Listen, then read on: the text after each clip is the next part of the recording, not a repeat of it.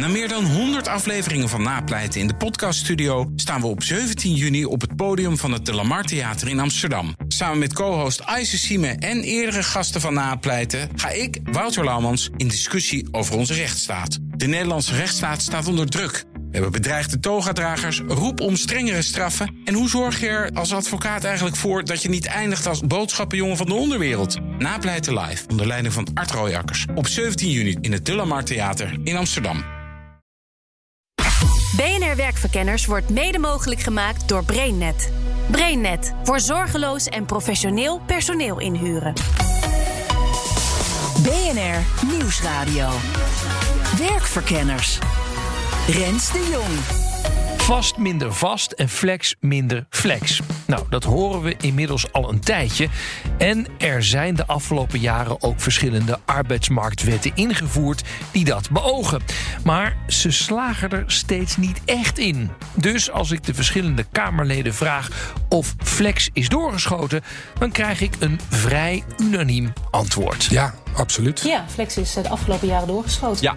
Maar in sommige er zijn wel uitwassen. Absoluut. En volgens mij is inmiddels iedereen van links tot rechts het daarover eens. En dat uh, werd tijd ook. Oké, één van de vijf klonk wel ietsje weifelender. Ik vind inderdaad, flex is nodig. Hè? Voor werkgevers, overigens ook voor heel veel werknemers. Dat erkent het CDA ook, maar... We zien dat dat in toenemende mate er een hang is naar constructies... om te besparen op arbeidskosten.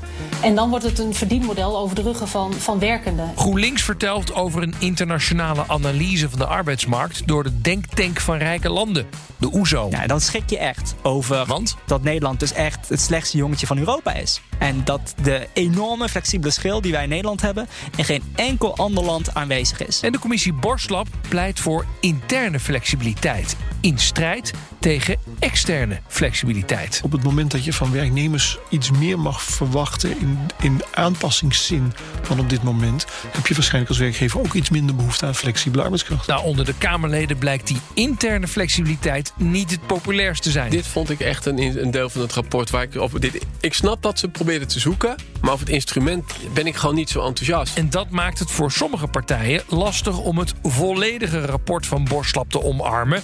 En om de verleiding te weerstaan om te gaan cherrypicken. Het is een package deal, je take it all. Uh, Ja. uh, nou ja, zo werkt het voor mij niet.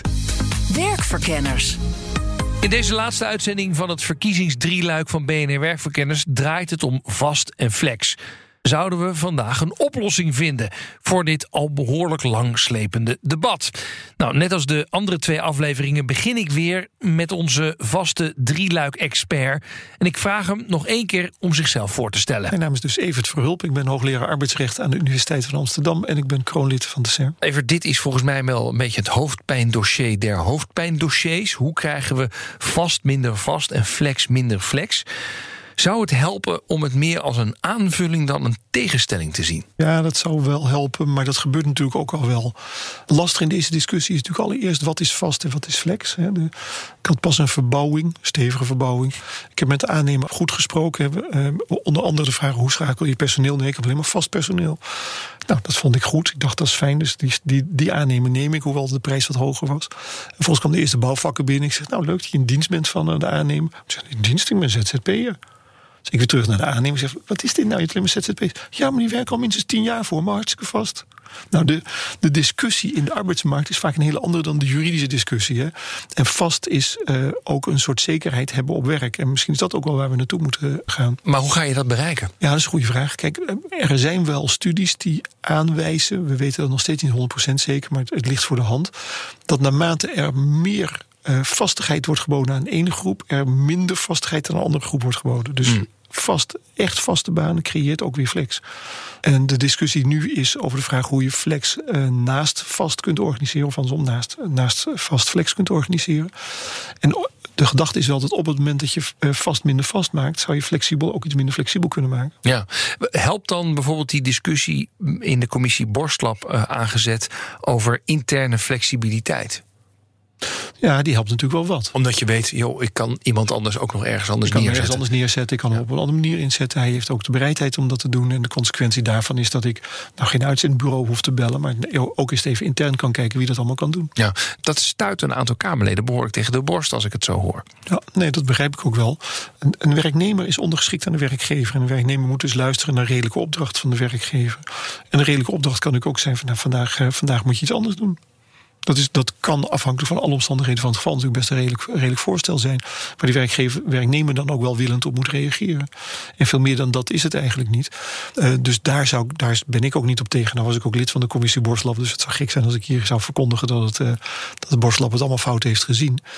Maar je, wat je, wat je wil bereiken is een soort flexibiliteit van de werknemer en de werkgever. Die allebei in staat zijn om gewoon goed te schakelen en zich aan te passen aan veranderende omstandigheden. Ja. Straks de Kamerleden. Welke vraag zouden ze moeten beantwoorden wat jou betreft? In heel veel uh, verkiezingsprogramma's staat wel dat flex is doorgeschoten. De vraag is natuurlijk waarom werkgevers daar dan behoefte aan hebben... en hoe je die werkgevers dan tegemoet komt op het moment dat je vindt dat flex niet het antwoord is. Allemaal vinden de partijen dus dat flex is doorgeschoten. Maar kunnen ze dat misschien wat specifieker maken? Bijvoorbeeld GroenLinks. Ik ben Paul Smulders en ik ben Tweede Kamerlid voor GroenLinks. En bij de verkiezingen van 17 maart sta ik achtste op onze lijst. Welk gedeelte is doorgeschoten? Eigenlijk is het zo in de samenleving dat als jij iets korter wil, dat je er meer voor moet betalen. Dus als ik bijvoorbeeld een tijdschrift heb van de Voetbal International en dan uh, uh, lees ik al heel mijn leven, maar hij wordt steeds dunner. Dus af en toe dan, dan denk ik van ik vind hem toch niet meer zo leuk. Ik zeg hem op en dan krijg ik weer een aanbieding. Als ik hem met twee jaar verleng, dan kost het me maar nou, de helft van het geld of zo ja. bij spreken. Um, het is natuurlijk best raar dat we uh, met, met de arbeidsmarkt precies het omgekeerde doen. Mhm. Dus uh, dingen die je daar voor korte termijn afneemt, zijn juist goedkoper dan dingen die je voor lange termijn afneemt. Volgens mij ziet iedereen in dat dat een weeffout is. En moeten we die nu echt eens voor eens en altijd gaan herstellen. Maar is die niet al opgelost met de, de wet arbeidsmarkt in balans? Met de wet arbeidsmarkt in balans is daar een eerste stapje in gezet. Door de WW-premies duurder te maken voor flex. Maar dit is echt niet voldoende. Er moet echt veel meer gebeuren. Willen we flex uh, echt onaantrekkelijk maken. En waar we als GroenLinks graag mee willen beginnen... is eigenlijk al die rare flexcontracten en flexvormen... die de afgelopen jaren zijn ontstaan... daar echt voor eens en altijd een streep doorheen zetten. Dus door payroll, door nul-urencontracten. Dat moet gewoon niet kunnen. Hm. Hoe ga je dan om met werkgevers die toch de behoefte hebben aan flex? Nou, we hebben uitzendbureaus in Nederland. Ik kan me goed voorstellen dat je voor, zoals de vakbond het mooi noemen, ziek en piek. Dus als je ziekte hebt of als je bepaalde piekperiodes hebt in het jaar, of omdat je het opeens heel druk hebt, dat je dan gebruik maakt van arbeid van een uitzendbureau. Maar dan, dan dwing je dus iedereen richting een uitzendbureau te gaan. Terwijl, ja, er zijn natuurlijk altijd wel weer tussenvormen, zeg maar. Hè? Uh, dat je zegt, ja, we hebben nu een project dat duurt een half jaar. Daar heb ik iemand hoog opgeleid voor nodig. Ja, die vind je niet heel erg makkelijk bij het uitzendbureau, maar die wil ik wel even aan me kunnen binden. En dat mag dan allemaal niet, want het moet allemaal via het uitzendbureau. Nou, volgens mij voor, voor uh, die, die persoon die jij noemt of die functie kun je prima een ZZP'er inhuren. Als het echt hoog opgeleid, een half jaar uh, project, dan voldoet het gewoon aan de definitie voor ZZP. Kijk, waarom wij graag mensen op een uitzendcontract willen hebben, is omdat je daarmee kan zorgen voor een gelijk speelveld. Als je namelijk zorgt dat uh, dat uitzendbureau verplicht is om zich aan dezelfde CAO te houden als eigenlijk de inlener, mm-hmm. dan zorg je dat mensen gewoon uh, uh, eerlijke arbeidsomstandigheden hebben.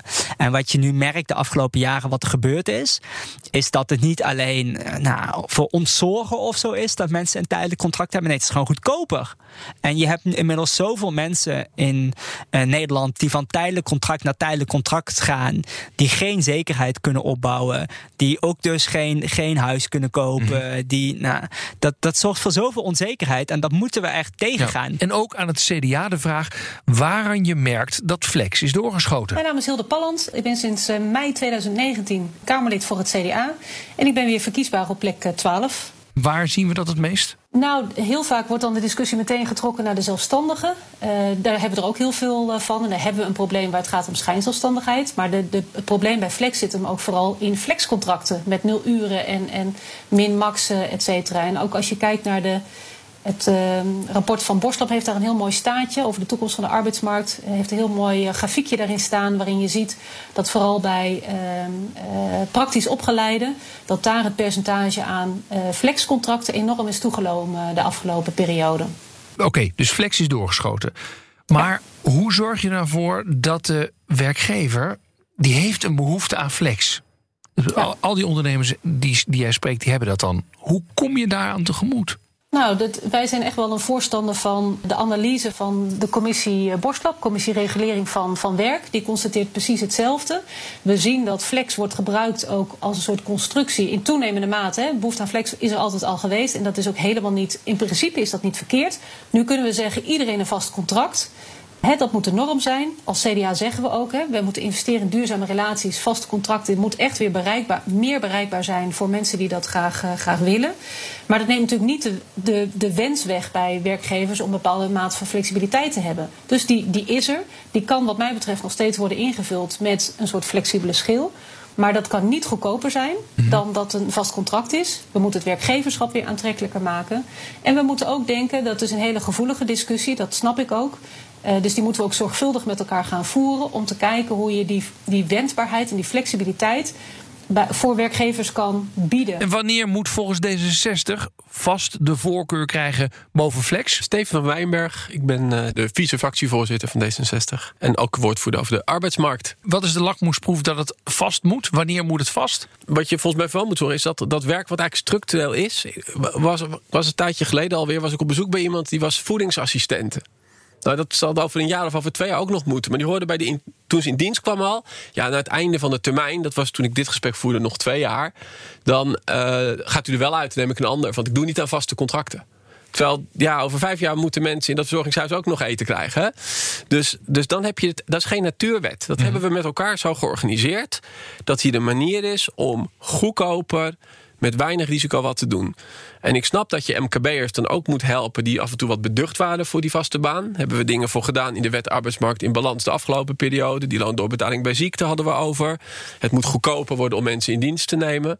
Maar we zullen ook een aantal uitwassen met nul uren oproepcontracten ook gewoon wettelijk ja. sterker moeten doen. En dat flexwerk ook duurder maken. Maar goed, er is wel een behoefte aan flexibiliteit. Dus hoe je het ook gaat regelen, die werkgevers die gaan dit willen.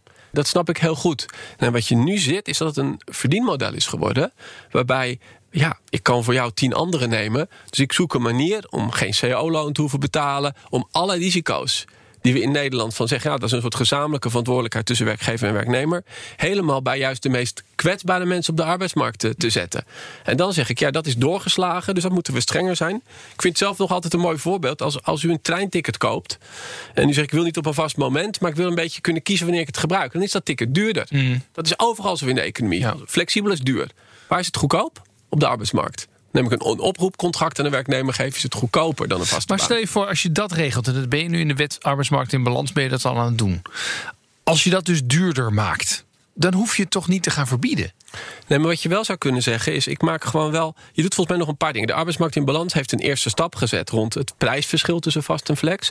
Maar dat moet veel verder. Wij willen dat als je op het minimumloon iemand op een tijdelijk of een uh, contract inhuurt, ja, dat je gewoon een hoger minimumloon moet betalen. Ja. Dan maak je de afweging en dan kun je nog steeds flexibiliteit nodig hebben. Maar dan weet je ook dat dat wat duurder is om recht te doen aan die onzekerheid. Dat snap ik dus ook. Dus dat punt, laten we dat nemen. Oké. Okay, nou, ik incasseer de winst. Nee, dat is helemaal maar. Maar goed, als je flexibel wil zijn, is het duurder. Prima.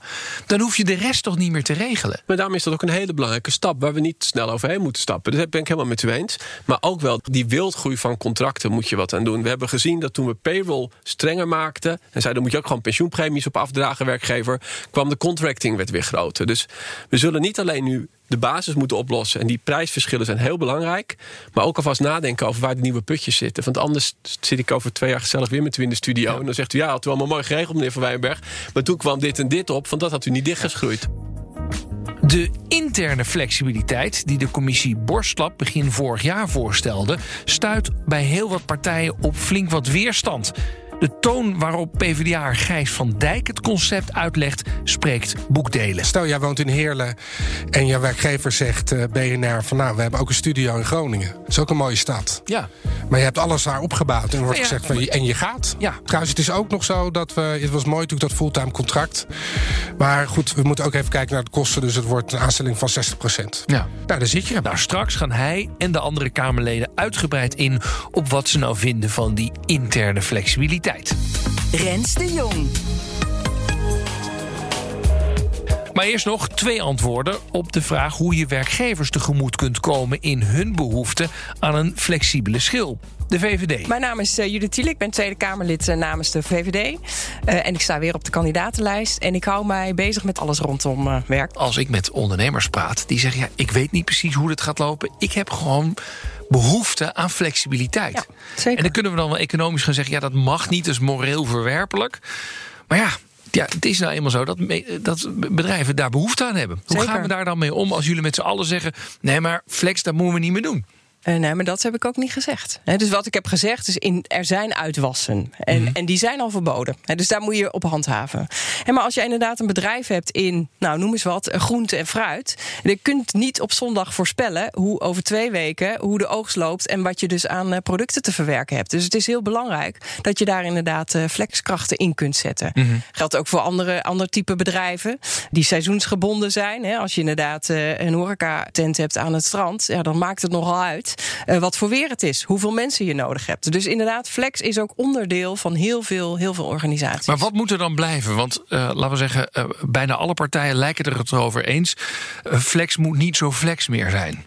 Nee, en dan hebben we het vaak over die uitwassen. Dan hebben we het vaak over ZZP'ers die in gekke constructies zitten. Dan hebben we het vaak over uitzendkrachten die tegen de wet in, maar eindeloos in uit, van uitzendbureau naar uitzendbureau worden geschoven om, om, inderdaad geen contract aan te, te bieden. Nou, dat moeten we volgens mij gewoon eh, handhaven. Ik denk dat het mogelijk moet blijven dat uitzendkrachten gewoon kunt inzetten. Ik denk dat het mogelijk moet blijven dat als mensen zelfstandig willen werken, dat ze dat zelfstandig eh, werken en eh, facturen sturen. En ik denk ook dat het eh, mogelijk moet zijn, ook om als werkgever eh, veel flexibeler met de uren van je, van je mensen om te kunnen gaan. Eh, en daar hebben we met de wet arbeidsmarkt in balans natuurlijk met het verschil in premies, hoge en lage premies, hebben we daar geprobeerd verschil in aan te, te brengen. Eh, maar ik weet niet of dat nou goed werkt. En de PvdA ziet toch ook wel dat je niet zonder flex kan? Ik ben eh, Gijs van Dijk. Ik ben eh, kandidaat-Kamerlid voor de Partij van de Arbeid op plek nummer 8. Tegenwoordig is flex een soort van van vloekwoord. Toen denk ik, ja, we maken allemaal gebruik van allerlei bedrijven... die niet konden bestaan als er niet flexibel arbeid zou zijn. En dat waag ik toch te betwijfelen. Ik denk eh, op een. Nou ja, sorry, maar jij hebt, jij hebt vast en zeker wel eens een drankje gedronken in een strandtent. Je hebt vast en zeker wel eens een pizza besteld. En je bent eh, vast en zeker wel eens op een vakantiepark geweest. En dat, dat kan niet werken zonder flexibel personeel. Nee, uiteraard heb je bedrijvigheid die heel erg op het seizoen is gericht. Ik woon zelf op Texel, dus ik, ik, ik, ken dat. Dus daar worden mensen bijvoorbeeld voor een half jaar aangenomen. Nou, dat soort vorm van, van tijdelijk werk, dat is ook logisch. Hè? Dat is seizoensgebonden. Mijn rode vlag gaat vooral uit naar al dat werk dat gewoon regulier is en dat altijd bestaat.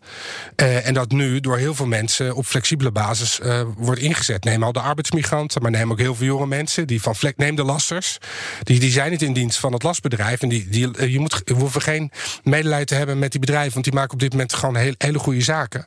Maar die zien, we willen dat risico niet. We vinden we ingewikkeld en dat besteden we uit. Politiek is, zijn we inmiddels zover dat we dat soort flexibele werk, dat is gewoon het druk op de kosten, daar willen we een einde aan maken. En natuurlijk heb je het seizoensgebonden werk, eh, wat er altijd zal zijn. En daar heb je gewoon tijdelijke contracten voor die je kan afsluiten. Maar de analyse is, en ik ben ook heel blij met het, eh, met het rapport van Borslab, is het vaste contract moet weer gewoon de basis zijn waarvan we uit gaan denken, waar we vanuit werkgevers ook weer gaan handelen.